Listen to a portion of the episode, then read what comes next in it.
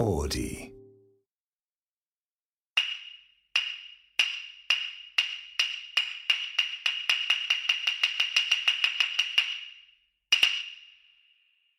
シンデレラとおしん。い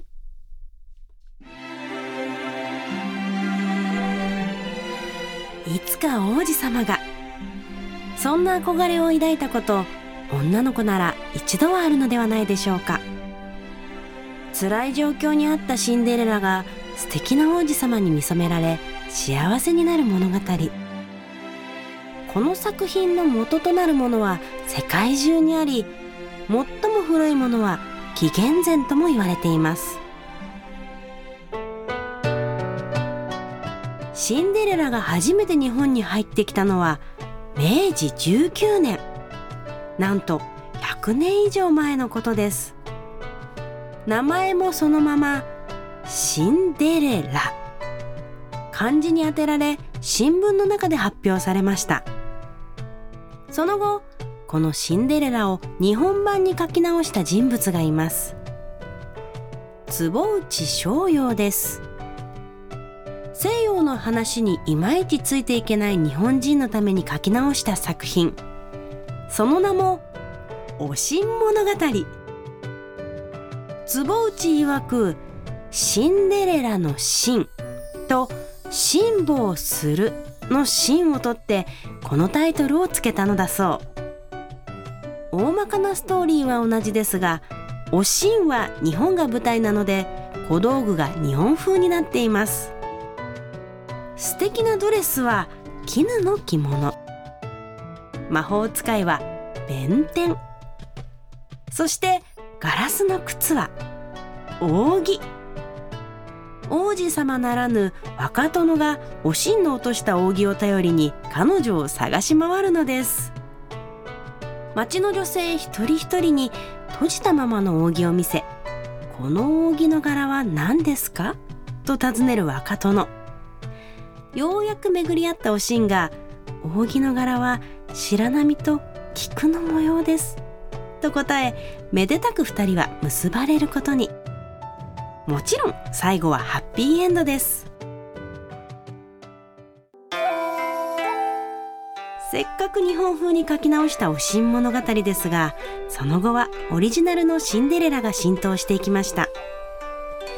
もしもおしんが定着していたらいつか若殿がという歌が三味線で歌われていたかもしれませんね。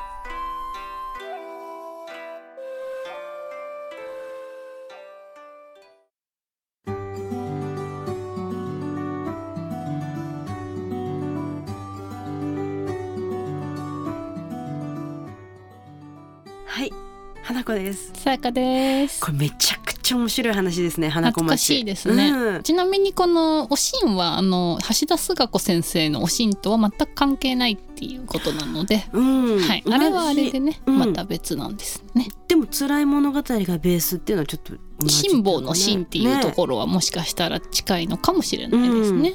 いやよくぞシンデレラをこういう風なおしんにしましたね坪内逍う遥ん。ねえ。扇でね でもなんか素敵ですよね。うん。うん。なんか浸透しなかったのも笑えますけどね。西洋への憧れ半端ないなみたいな。やっぱり西洋風が良かったんでしょうねなんだかんいやだ言って。扇とガラスの靴並べられたらね。そうだよね。ふちょっとね。いまだにあのガラスの靴を見ると自分の中のなんかお姫様的な部分がざわってする、わかります。なんでだろう。別にプリンセス意識して生きてなかったのにもかかわら全く生きずてないよ。なんだろうねあれね。うん。なんかさ花ちゃんもお兄ちゃんだし私もお兄ちゃんじゃん、うん。兄だからそんなにこうなんていうのかな割と男文化を受けて生きてきたからそこまでお姫様お姫様してこなかったんだけど、うん。それでもやっぱディズニーには影響を受けました？そう受けてはいないけども、うん。そのドレスへの憧れとかもあった時期もあったし、うん。やっぱりガラスの靴で今もざわめくみたいなのは、なんでしょうねありますよね。うんあるよね、うん。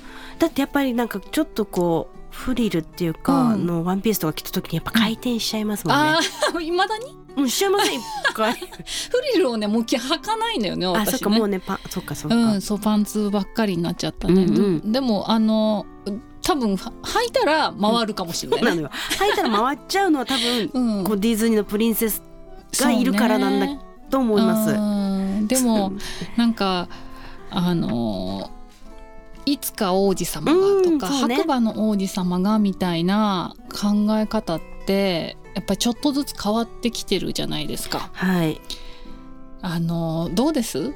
最近なんかこう、ディズニーも結構なんか話題になることが多いなと思って、うん。そういうことでさ。いやなんかディズニープラス入ってうん。いろいろか過去の作品とかすごい見てるんですけど、よく逆にこんなん描いてたなっていうものがそのそうだよね。迎えに来てくれる系、うん。キスで目覚めるまで待つ系、うんうんうん。なんかちょっと頼りすぎじゃないっていう,、んんうんうんあのーだから今はそのディズニーはそのなんて言うんだろうな。変わっ過去の作品に対してのこの「すみません感」が凄まじいです。すみません感で作ってる作品がすごい多い。なんかさ違うんだよ。いやもう分かってるんだよみたいな。ちゃんとあの今の現代についてってるよ。ね。食材っていうのちょっとかんあれわかんないですけどなんかそういう物語多すぎて。でもなんかねそれをやってるのはすごいと思ってディズニーが、うんうん。あの時代を見て、ねうんうん。その過去の自分たちの作品に対してこれは違うねっていうので改めて作り直してるっていうんううん。姿勢は素晴らしいなと思っていて、あとはなんかこう注釈を入れて、うん。ここをああえて昔の作品はいはい。のいいところを消さないために変えていませんがなんかこうちゃんとそれはこう分かってますみたいな注釈を出すこともあるらしくて、そう出してますね。そうそう。いまだになんかこう使っちゃいけないキャラとかも結構あるんだよね、ここにも書いてあるけどこの101匹ワンちゃんのシャム猫はい、とかももうダメ。本当はダメで。そうですね。うん、でこれは結構最近なのかな？そのアメリカのスプラッシュマウンテンではねあの南部の歌っていそう歌がもう別の歌に変えられたりとうん。か、ピノキオとかもね凄まじい話ああですよね。そうなんだ、うん、なんかそれも出てきますよね最初にね。いやでもねあの今回の「リトル・マーメイド」実写版は良かったですよ。あ。見ました？見ました。あのーそれこそ、うん、すいませんでしたが詰まってるっつうかそういう意味でよかった。いやすごいでもねすごい自然にあー、うん。今の世の中のそのなんて言うんだろう。い,、まあ、いわゆる多様性をうん。ごく自然に、うん、ちゃんと物語の中で描いてた。とても良かった。ストーリーは変わらないんでしょ？ストーリーはそうあんまり変わらないんだけれども、うん。でもなんかねたくましさを感じたんですよねこのアリエルっていう女の子に。うんうん、なんだろうそれがなんかね同じものを見ていたんですけど、うん。多分このキャスティングも良かったんだと思うな。非常に叩かれたキャスティングだったじゃないですか。まあそのなんその食材感があまりにも、そのそもそもがアニメの方で、うん。あのねあの黒人の方がモデルになってるわけではないのに、なぜわざわざっていうところで、あね多分、ね。うん炎上したっていうことだよね。うん、でもそれをうん。全然そんな話がちっちゃく感じるぐらい素晴らしい歌声と演技でじゃあもうこの人だから選ばれたんだなと思えたっていうことか。まあもうすぐわかる、うん、それそれですね。だから見るべきところがそこじゃなかったんですよね。ああ。それはいいね。はい。うんでその人魚とこう人間と混じり合うものではないものたちが混じり合う素晴らしさとか、うんうんうんそれを見守るこういろんな人魚たちそしていろんな人間たちみたいのがすごい良かったんですよ。そう。だからとてもいい形でディズニーはあの世の中をキャッチしだしてるというか、うんうん世の中がまあそうなってるんだと思うんですけど、うんうんうんうんっていうのをね感じましたね。なんかさそれをこううまくできているところと、うんうまくできていないところあるよね。あるよ。あのそっちかみたいな解釈の仕方がうんやっぱ極端だったりとか、なんかあの時代ってさずっと当たり前だけどさ、ん時間って流れてってるからさい今がい全ての正解なわけじゃないじゃん。うん、その過去を全部否定しちゃうとさ今もい,、ね。いずれ否定されることになるから、だからこう過去をどこまで否定するのかうん。難しいよね、コンプラ的なものってね。そうですよね。うん。なんか私たちが生きてる40年間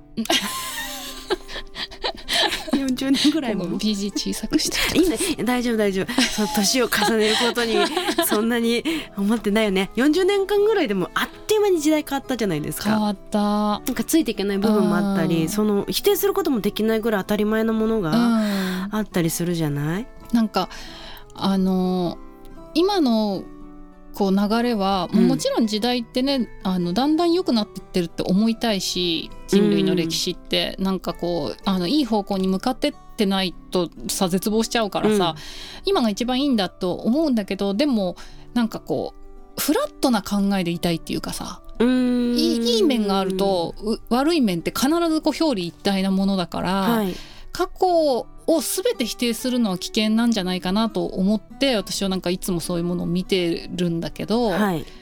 どうですかね、あでもそれこそ、うん。あれだな。君たちはどう生きるのかだな。めっちゃ見てますね映画。見ました？見ましたよ。どう生きることにしました？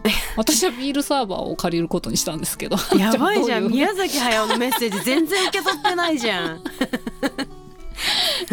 私シミを作って生きていくことにしました。って これ北斗七星にね。前回前々回の回ですよ、はい、過去の回を聞いていただいてね。そう。話がそれま話なのそういう話と一括りにはできないんだけれども、うんうん。なんかそうそうあの、まあ、過去があって今があって未来があって、地続きにあってみたいなところも考えさせられる映画ではありましたね。過去があって今があるからね、うん。でで過去の生き方をチョイスする人を尊重するのも、まあ、多様性なわけじゃん。そうなんだよねだからこのうん今話題に出ててるこの多様性はみんなどういうふうにキャッチしているんだろうと思うよ。うん一人一人に聞いたらそれこそバラバラででもそれこそ多様性じゃんとか思ったりね。本当にそうだよね。そうそう一括りにできないんだけど、うんつい一括りにされがちだよね。そうだよねだからなんか多分あの雑に感じたって炎上したっていう部分もこういうのが炎上するっていうのがあるんだと、なんかこれでいいでしょって言われてるみたいな、うんうん。例えばアリエルはこうすればいいでしょって言われてるように感じると、ねうんどうしてもこうあのそういうもんじゃなくないっていう風にうん。炎上してしまうのかなっていうのもあり、私ゲームすごいやるんだけど、はい。ゲームももうコンプラ地獄あそうなってるんですか？うん、洋芸ってそのああの海外のゲームはやっぱり特に、あの美人が減ったなんて美人イケメンが減った、不自然にね。うん、もう全然あの美形がいいないんだよね主人公に。うん、なんかうん。まあそれはそれでやってれば別に受け入れられるんだけど、うん。やっぱり最初はなんかそういうつもりでゲームやってないからやっぱり押し付けられてる感をどうしても感じて、拒否反応が出るっていうのはなんとなくでもやっぱり拒否反応が出るのはうん。やっぱり不自然になってるんだと思う。んうん。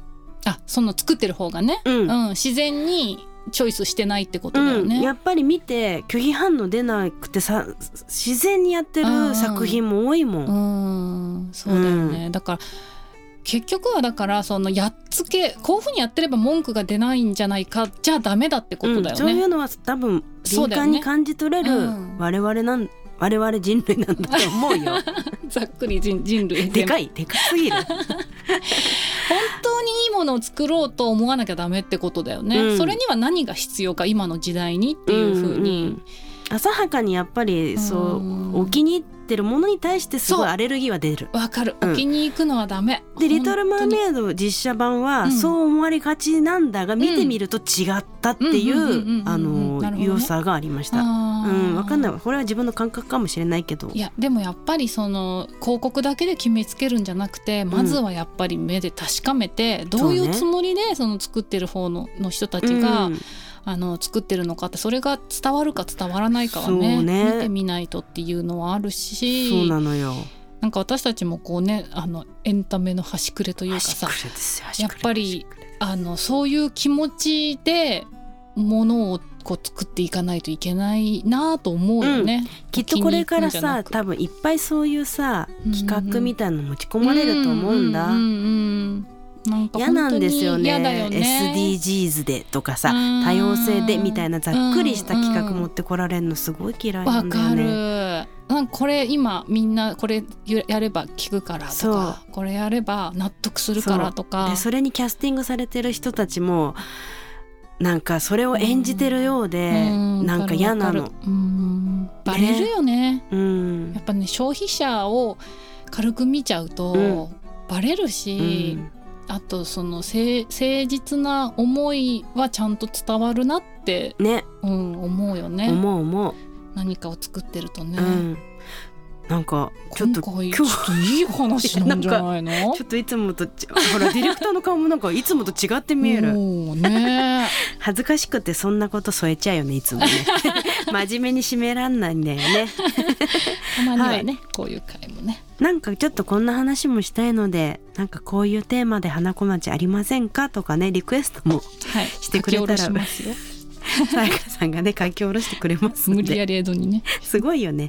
はい。オーディのメッセージホームから番組宛てにメッセージ送ってくれたら嬉しいです。はい。はい。今日はこの辺でシンデレラとおしんの回でした。はい。入澤花子がお相手でした。そして。赤本さやかでした。一回締めないで。そうそうそう